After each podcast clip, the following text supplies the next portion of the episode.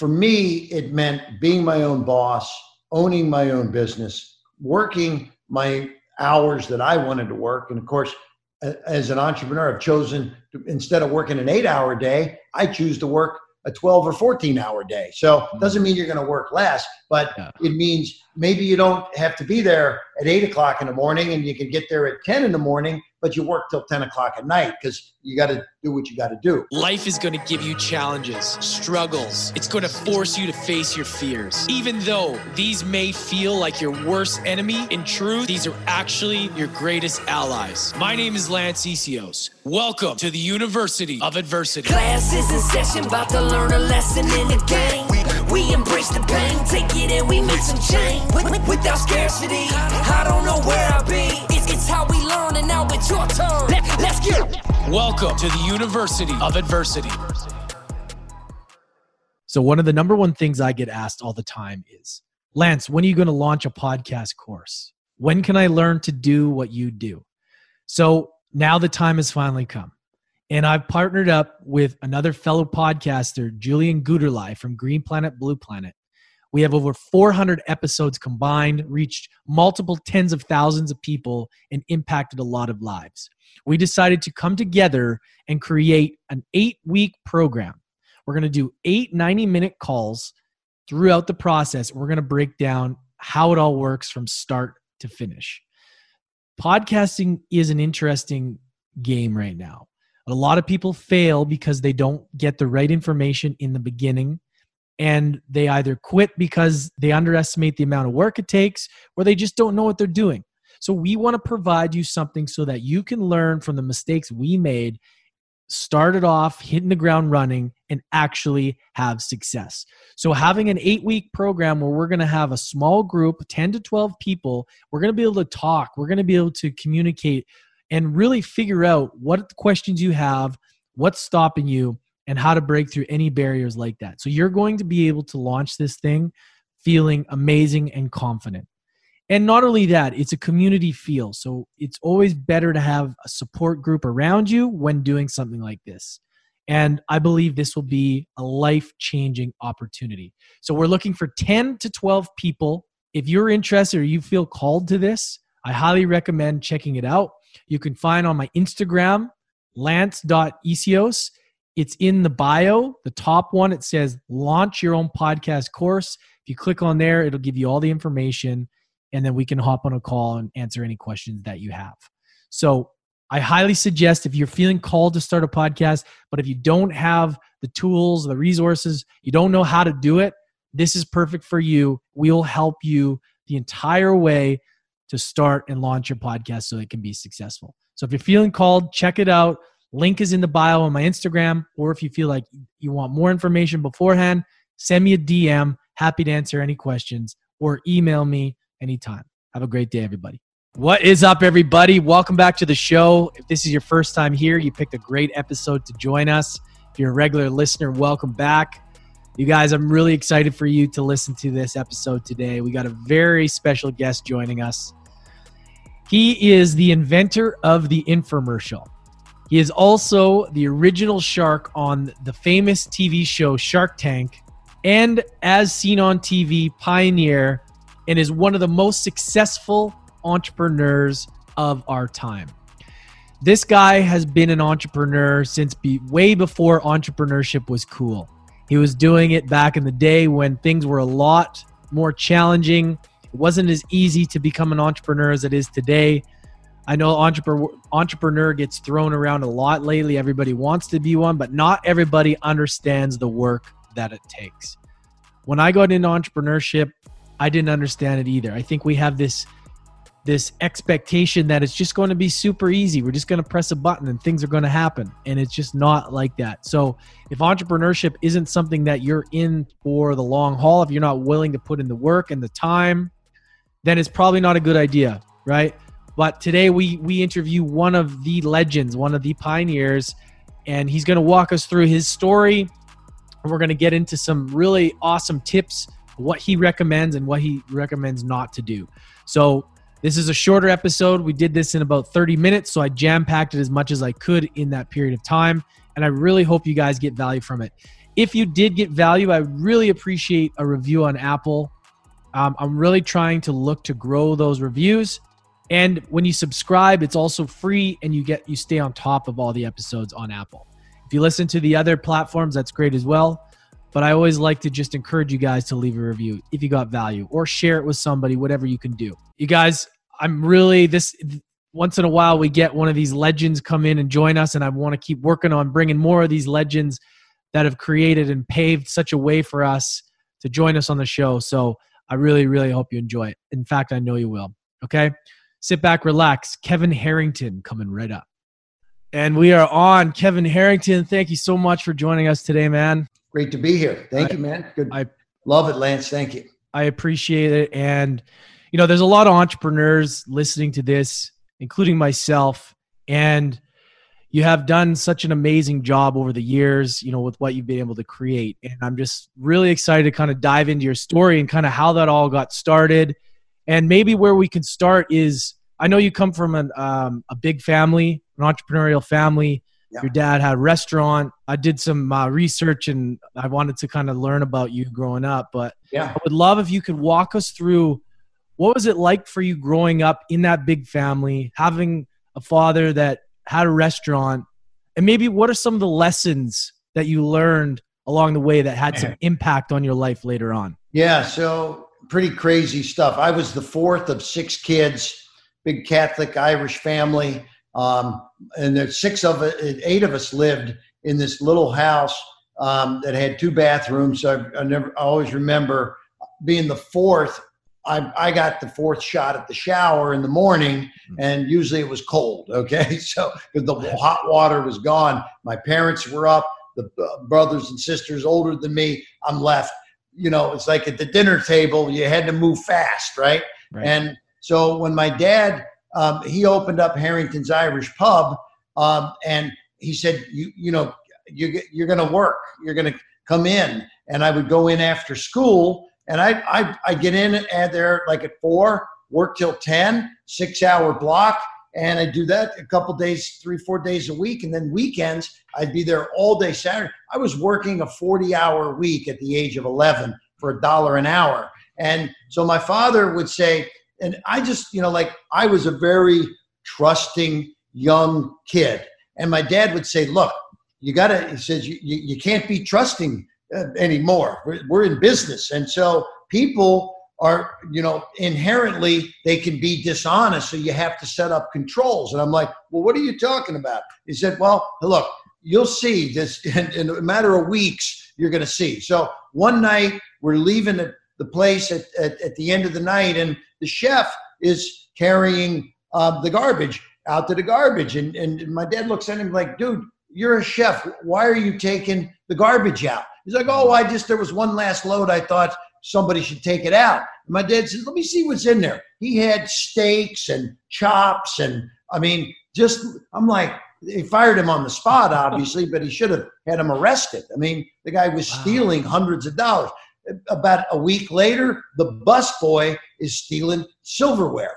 And so then so I'm thinking, okay, employees, they're, you know, this is, you got to be careful. And the bartenders are giving away free drinks. And so he's, my dad says, hey, look, the beer truck guy delivering beer, count the kegs of beer because I've got to be running around. I just, you don't trust anybody. So, so the guy brings in, you know, he's bringing in the kegs of beer, and I'm counting two kegs of beer, four kegs of beer. Of course, he's taking the empties back to the truck. So we're at, you know, 12 kegs of beer. And as the guy's going back to the truck, my dad walks through the kitchen and says, wait a minute, what's under that keg right there? And he says, what do you mean? I'm taking the empty kegs back to the truck. Well, the front top one was, was empty. The bottom one was loaded. He's bringing in two full ones taking out one full one and one empty, getting over on an 11 year old kid, right? Wow. Well, my, I said to my dad, how did you know that that that there was a full keg that he was stealing from you? He said it, it was sweating. I could tell that it was full.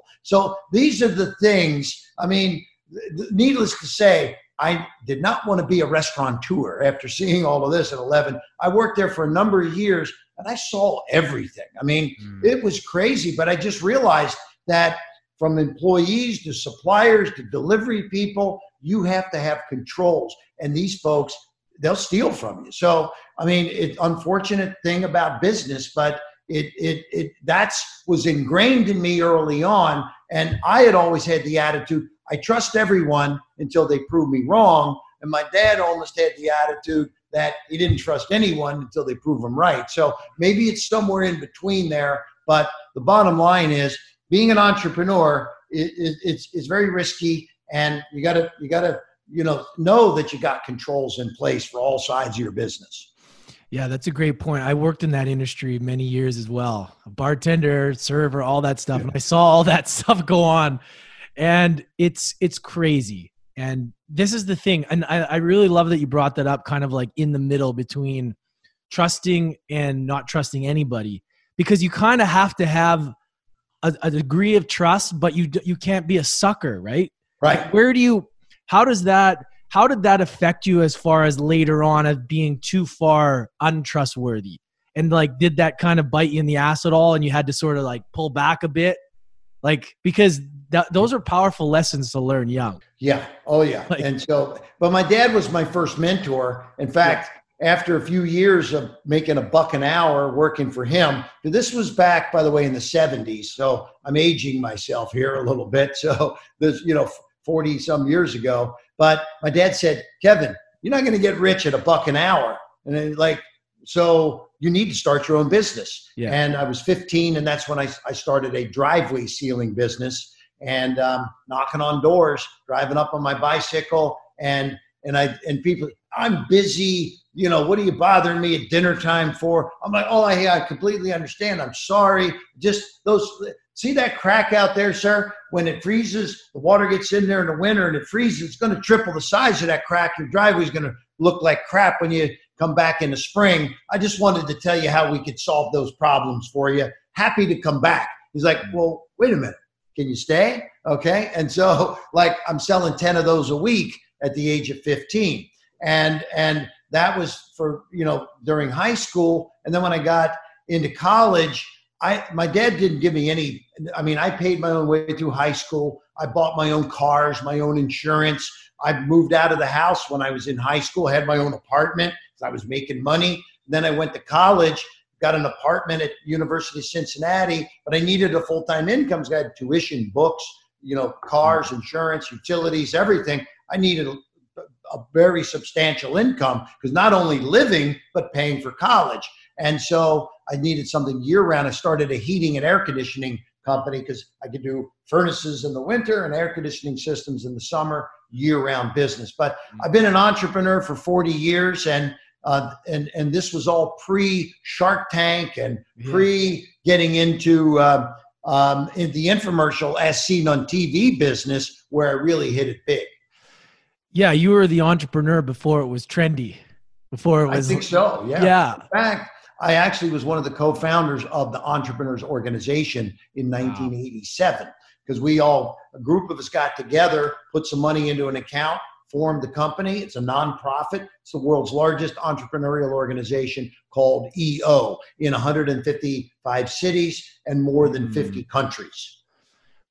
That's it's incredible because what I notice as well is there's a lot of talk about everybody's an entrepreneur these days, right? And where do you see people getting mixed up with that word? Like what is an entrepreneur and how has it changed from back then to now? Because you know, I think a lot of people go into it thinking that they can just press a button and everything's going to get automated for them. I think that's Yeah. the expectation I- and how do you see that and how do you like how are things how have they changed over the years as far as you know how you look at the word entrepreneur Yeah. So, I mean, I, for me, it meant being my own boss, owning my own business, working my hours that I wanted to work. And of course, as an entrepreneur, I've chosen to, instead of working an eight hour day, I choose to work a 12 or 14 hour day. So it doesn't mean you're going to work less, but Yeah. it means maybe you don't have to be there at eight o'clock in the morning and you can get there at 10 in the morning, but you work till 10 o'clock at night because you got to do what you got to do because I, I had night calls in many of my businesses selling you know the packages that we you know the home services uh, companies from air conditioning and whatever so uh, but i think today sometimes i think people just don't understand the all of the processes, right? So like, you know, I was on Shark Tank. I took 175 uh, did 175 segments on Shark Tank. And people would come out and like, I've got this idea and I want $250,000 for 10%. And I'm like, okay, are there any sales? No sales. It's just an idea. Okay. Well, okay, what's the idea? And then they tell me, and I'm like, look, the, the idea is usually only worth this much. It's the execution, the raising of the capital. The, you know, so I would then, okay, so you got an idea. Do you have a marketing plan? Okay, you want 250 from me. How are you going to use the money?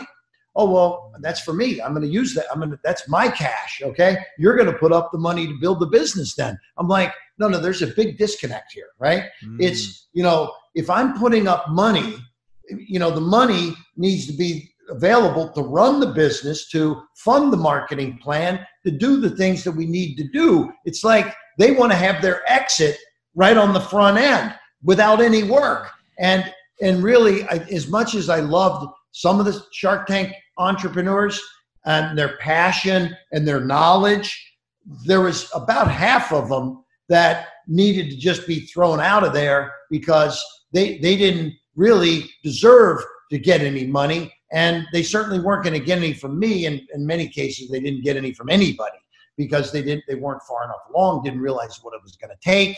You need a business plan you need you need capital and you need to go raise the capital and so they're just looking for an easy way out and that's part of the challenge today and i and i think that it, it sometimes comes off as as oh just being an entrepreneur just get out there and someone's going to give you the money to do it no you, you really need to work hard Yeah, that's interesting. It's it's so true. Where how did you guys determine what's a good idea versus like an idea that sucks? Because in the beginning, sometimes these ideas seem crazy, but then, you know, but then they end up being these ones that be successful, and then some of the ones up front look like a good idea, but end up not being successful. Like, what is what is your? Do you go with your gut? Do you go with the person? Like, what's that process? Are you Oh, influenced by the other yeah. people there? Like I always wonder, like how does Good that work? question. I mean, in the early days, we didn't know enough, so we just had to go with our gut. Because someone would pitch me, um, you know, they would pitch, you know, uh, a, a houseware product, okay, Yeah. and and houseware is- is a good category. Hardware is a good category. Fitness is a good category. But it, if you know, if somebody um, pitched me a product, these are the things that I look for, and I, it's, it, I, I can give you. I have 12 steps to a perfect pitch. It could take me an hour to do that. Okay, so we don't have time today, but I'm going to give you a couple of the key things that I Sure. look for. Number one, you have to, when you're making a pitch, got to get their attention because if they're not listening, they're not going to invest. So if you think about like OxiClean, the cleaning product, Billy Mays, Yeah. he's eating a meatball sandwich, grease drips on a shirt. This is three seconds. Uh oh, has this ever happened to you?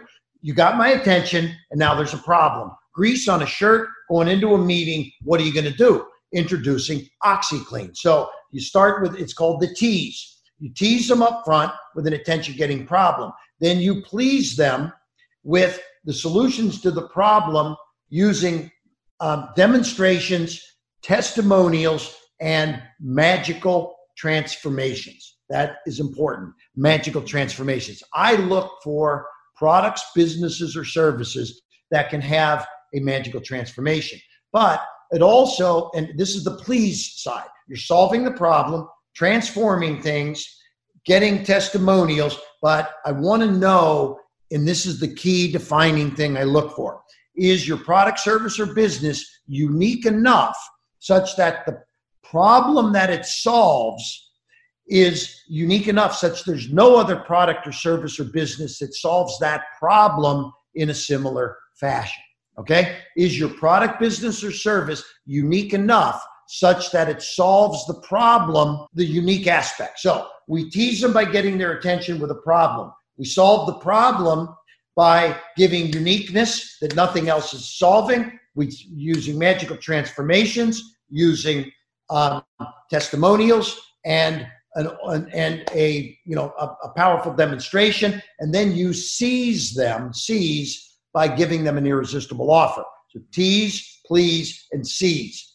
And irresistible offer is the most important part of all of it because you could have the greatest product that's unique, does all the amazing things. It's magically transformational. It's unique in its propositions. It's it's ev- everything that you thought it was, but then the, the deal doesn't make any sense. It's it should be twenty dollars and they want eighty bucks, okay? Or somebody comes out on Shark Tank, I want a million dollars for ten percent of my company. What are your sales? Zero. You're not going to get a million, okay? Yeah. You may not get anything, right? So some people just screw up that last step of making the offer irresistible. And this is what I was part of creating. You know, we would sell, we were selling the Ginsu knife, Mm. and the Ginsu knife was $14.95. Order right now, we'll give you a second Ginsu knife absolutely free. Okay. And and and if you order within the next 30 minutes, we'll give you six free steak knives, a paring knife, etc. So these are the the irresistible items that you're adding because they now have to pick up the phone. You've made it to the point where they, they just can't resist to place mm-hmm. that order, right? So tease them, please them, seize them, and close with an irresistible offer. how important is it to study your competition like do you see that as something because let's say your offer your business is unique but there's other people around you Yeah. doing things and on social media it can not it can it can kind of discourage you or it can empower you to sort of be like Yeah. all right in in in my 12 step formula one of the steps is is that you must do a competitive analysis mm, okay this kind of hinges on the unique aspects Right. so it's in other words i say is your product unique well we need a competitive analysis to find out okay? So so a competitive analysis is something that an investor wants. I i want like i just recently invested in a roofing company. Mm-hmm. Now i'm not talking about a company that puts tiles in new roofs. They have a spray that prolongs the life of your roof by 10 years. So it's, and I did all the research. This is a unique company. There is nobody out there in the marketplace doing this. They've started two years ago. They've grown to $20 million from dead zero on their way to 100 million at 240 dealers. I invested in this company because they are unique and they do what nobody else does. And we found out all of this through a competitive analysis. Very important. awesome good to know so okay also i want to i want to talk about you've been able to do a lot of different things and I, I want to know your level of belief. Like, how many times have people told you you're crazy? Like, how many times have you come up with an idea, but you had to power through and just believe? Because so many people quit before they even start. Yeah. You know, where's your perspective on on that? I mean, Hey. you know, because what's your degree of belief in these things, and how how important has that been? You know, I think at the end of the day, the good news is I always listen ultimately to myself. Okay. So, because I've made enough good decisions. Now, I do change my mind after listening to other people's quite often, but I'm going to give you an example of where the people said I was completely crazy.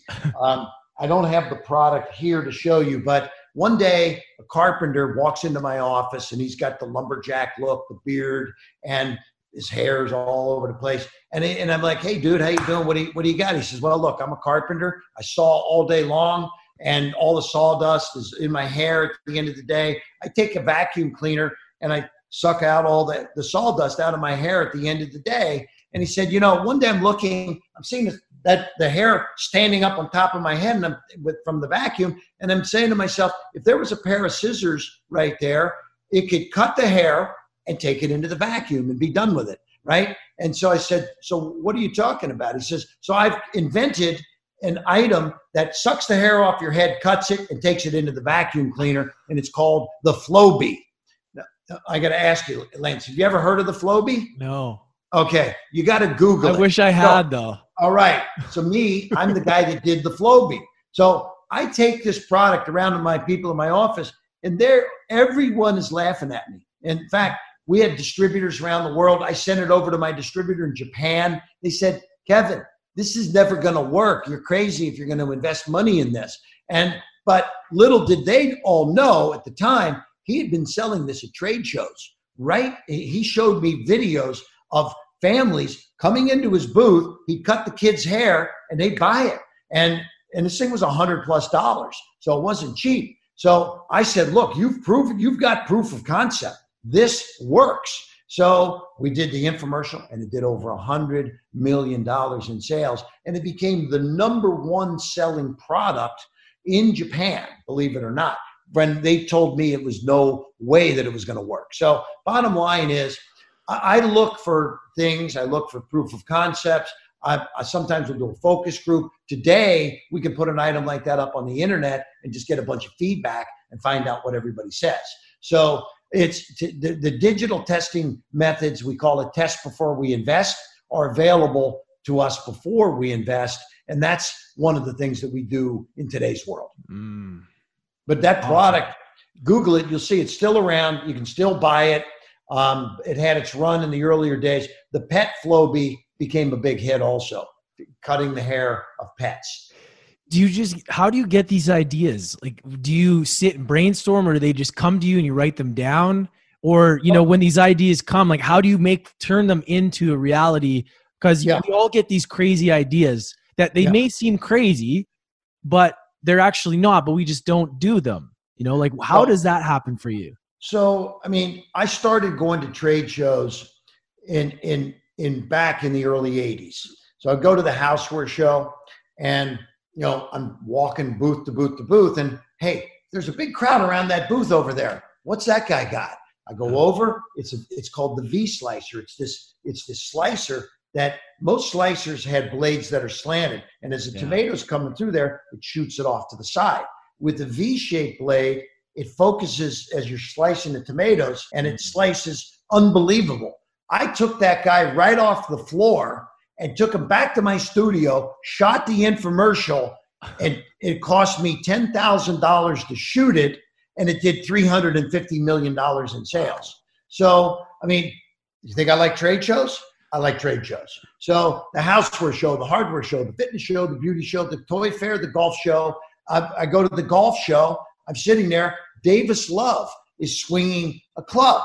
And I'm like, hey, Davis, man, that's cool. He says, here, you swing. And I go to swing it, and it, it had a hinge in it, and it flopped, and I couldn't complete the swing. He said, I said, well, I can't complete the swing. He says, because you're jerking the club the wrong way. When you groove your swing the right way, you can complete the swing and hit the ball. And it's called the Medicus Golf Club. I said, This is amazing. I did the first ever golf infomercial. It did $250 million. So you think I like trade shows? Yeah. So the beauty shows, the hardware shows. I go to the hardware show. This guy's got this saw with two blades. One runs this way, and the other one runs counterclockwise. I said, What do you call that? He said, It's called the dual saw. Two blades. Why do you have two blades? Well, one blade, it hits and it kicks back and it's jumping all over the place. Two blades goes right through like a hot knife through butter. We demoed this thing did a huge business with it. It was an amazing success. Hardware show. So I go to a lot of trade shows. People pitch me. I get pitches all day long. I mean, you and I are talking right now on a podcast. Yeah. I take pitches like this, not every single day, but some days I'll take 8, 10, 15, 20 pitches. You just never know. So um, it, it's a beautiful business. I love getting pitched. There's one time that I don't. And that's when I'm on a massage table and I had a masseuse try to pitch. Uh, this masseuse, I laid down this, this, it was actually a man. And he says, Oh my God, I get the shark for an hour to be able to pitch you for a solid hour. I said, I got up. I said, I tell you what, if you're going to pitch me, I'm not going to stay because I'm, I'm paying you to massage me, not pitch me. Okay. Yeah. I'll, I'll give you three minutes after the massage to give me a pitch, but no no more okay? So you got to get away sometimes. I can imagine you got so many people trying to pitch you on stuff all the time too. Go to dinner jump in a taxi doesn't matter where you are. And by the way when i go to the trade shows just walking down the aisles people are, are coming to pitch. But mm. you know i like people that are aggressive. I don't have a problem with that. It's just yeah. i can't always talk to them but sometimes it's a, it's a later time or a later call or a later Zoom video as we're doing right now. It's uh, Zoom has made it easy for all of us to connect. Yeah, that's awesome. I uh, what I want to I want to just dive into this one spot here. Just being with University of Adversity, and you know, I talk to a lot of people about the struggles that they've gone through, and some have gone through worse than others. What is something, maybe past or present, a struggle that you've gone through that has the had the most impact on your life today? Well, uh, um, okay, so go. I'm gonna have to go back a few years. I was mm-hmm. sitting. We had a company was doing. Uh, my business was at a hundred million a year in sales, mm-hmm. and so we're doing two million a week in sales. And I had I had about um, 15 products on the air. So all of it through one company, doing great. Thought we were really powerful. So 15 products. Um, I had one item that we were having big problems with the factory. They were making a terrible quality item. And so they shipped me 10,000 pieces. A couple thousand of them were defective, but we didn't find this out until we shipped them. So, because, you know, I get them in, put a label on it, ship it out. I, I don't in, open every box and inspect it. We do do a little quality over over in the factory. But make a long story short, I'm, I ship out the 10,000. 2,000 of them are defective. I'm getting all these nasty complaints. People are calling. They're, they're calling the banks. They're, you know, so all of a sudden, one day, um, the, uh, my banker walks in and he says, I got bad news. We've just withdrawn $2 million out of your account. And I'm like, what do you mean? I said, I, first of all, it was nice that we had 2 million in there, but it was only a little bit over 2 million. They basically wiped us out. And I said, well, under what circumstances are you doing this? We have the right to do it. Look at your contract. And they left me with $150,000 to run a $100 million business. The 2 million was my cash flow. It was my media dollars. It was my inventory dollars. It was my payroll. I couldn't make payroll the next week. So, um, and so this is what we learned. And this was the adversity that turned us into smart people. I said, when we analyzed it, I said, I said to the bank, look, we've got 15 products. There's one item that represents 3% of our business that is causing 100% of your problems at the bank. And they said, well, that's, that's unfortunate, but it's caught the attention of the top people at the bank. And they, they you know, if they're going to keep doing business with you, they need to have some higher reserves. So, but, but so then what I did going forward is I separated each product into its own business. Because if one product's going to kill the company, literally put us out of business, I, I can't allow that to happen. So I have, like right now, I have dozens and dozens and dozens of LLCs for different companies, different products, different this, different that. If you have a blow up inside an LLC, great. Let it hurt that LLC. Don't let it touch the other 25 things you're doing that are fantastic. Okay. So um, I don't, I, I learned the hard way protect your assets. And, and this has allowed me to be, uh, you know, to, to build much bigger companies now because we didn't get shut down along the way. So powerful learning curve. And also you can raise capital on those individual assets. Plus you can P&L those individual assets also because they're, they're now separate companies with separate P&Ls. You can pay profits and it's a much easier way to run your business. Learned quite a bit. And, and now we have, because of that, we we wake up every day feeling good instead of wondering we're going to lose our company today. You know what I mean? Yeah, that's huge lesson. Where what are you working on now? Where can everybody find you and learn more about you if they haven't yet? If they want to follow so, you on your journey? Working on a lot of great stuff. I have a new book coming out. Um, it's called Mentor to Millions, and um, I would, I mean, what we're talking about here this whole time is is really, you know, what how do you prevent bad things from happening? What are some of the worst things that happen? And this is why we use mentors in our life. My father was my first mentor. I had Zig Ziglar as a mentor, Richard Branson as a mentor, Tony Robbins, Russell Brunson.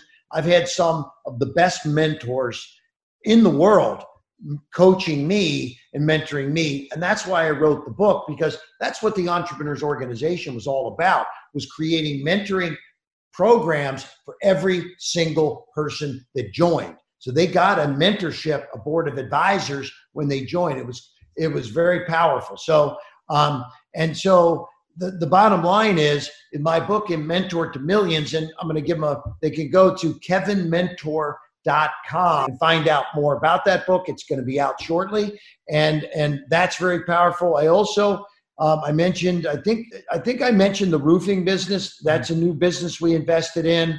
Um, we've we've had some investments in the in the cannabis space. Um, it's you know this is going to be an industry that's going to go to 20 billion uh, and so I sit on um, nine public boards. So I, I, love public companies and helping them. I raise capital for them and, and all those kinds of things. So, I mean, I think this time of my life, I'm a mentor to many companies. I join their boards, I mentor, I'm, I'm, I'm an advisor to many other companies. And I think this is just the way that, you know, I've had a lot of businesses over the last 40 years. We've had some great success. Now I'm kind of focused in mentoring and helping entrepreneurs grow their business. And if there's a place for me in there in the process, so be it. Um, but even in some cases, we just wish them good luck and and and and, and go on. So um, and and so I think the the the mentoring side is going to be kind of I, I, say that I spent my first 30 years trying to figure out what I wanted to do.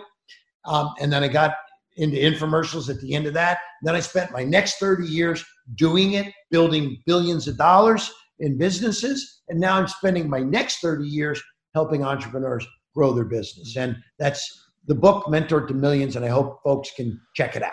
Also, one other place, kevinharrington.tv. It's also a website that I have some uh, different things that people can check out, free downloads and things like that. So Awesome. Yeah, cool. One last question for you. Yeah.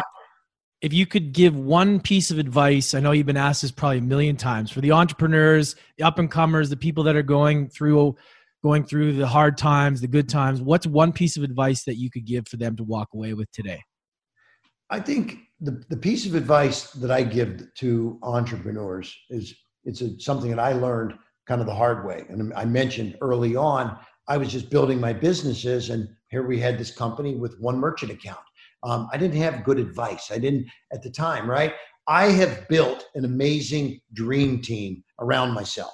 I know what my strengths are. I know what my weaknesses are. I've got digital gurus. I've got finance gurus. I've got legal gurus. I've, you know, I employ, and, and I say employ, either employ or partner with an amazing dream team of people that help support me and my businesses. And so, any entrepreneur that's going to start, don't try it yourself alone the first time. Get some good advice, get a dream team, get an advisory board, get some coaches. Um, and if you know, I, I spend two hundred thousand dollars a year on coaches and mentors for me. And so, and and by the way, that gives me a lot of good information to bring to the people that I mentor and coach also. So it's important to surround yourself with a group of people that you have a lot of respect for and crush it in the process. So get that advisory board, that mentor team to help you build your business and be very, very successful. So awesome. My last tip of the day. Thank you so much, man. I really, really appreciate it.